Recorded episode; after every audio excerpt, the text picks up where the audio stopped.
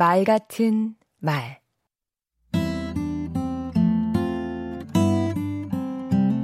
안녕하세요. 강원국입니다. 두고두고 잊히지 않는 좋은 말은 어떤 말일까요? 제 경우는 누군가에게 들은 이야기가 잘 잊혀지지 않습니다. 어렸을 적 할머니에게 들은 이야기가 아직도 생생합니다. 왜 그럴까요?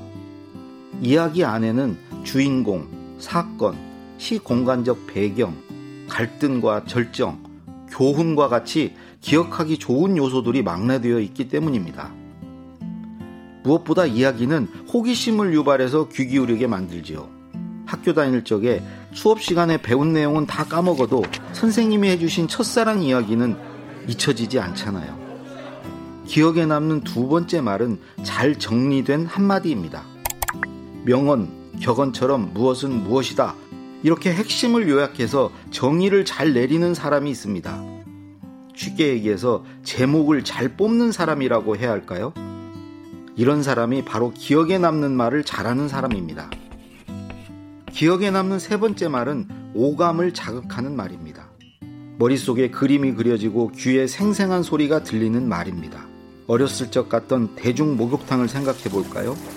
그때 보았던 탕 안의 풍경, 메아리 같은 울림소리, 뜨거운 물의 감촉, 목욕 후에 마셨던 요구르트의 시원한 맛이 기억나지 않습니까? 이처럼 우린 목욕탕을 오감으로 기억합니다.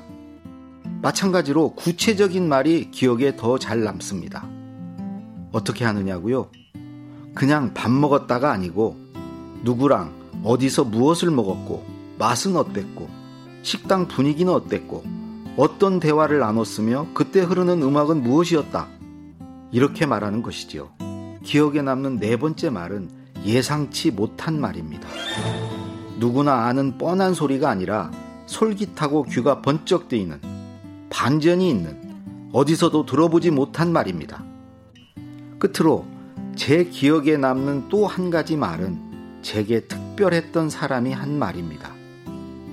돌아가신 어머니가 했던 말, 제가 모셨던 노무현 대통령의 마지막 말, 결국 기억에 남는 말을 잘하려면 기억에 남는 사람이 되어야겠네요. 강원국의 말 같은 말이었습니다.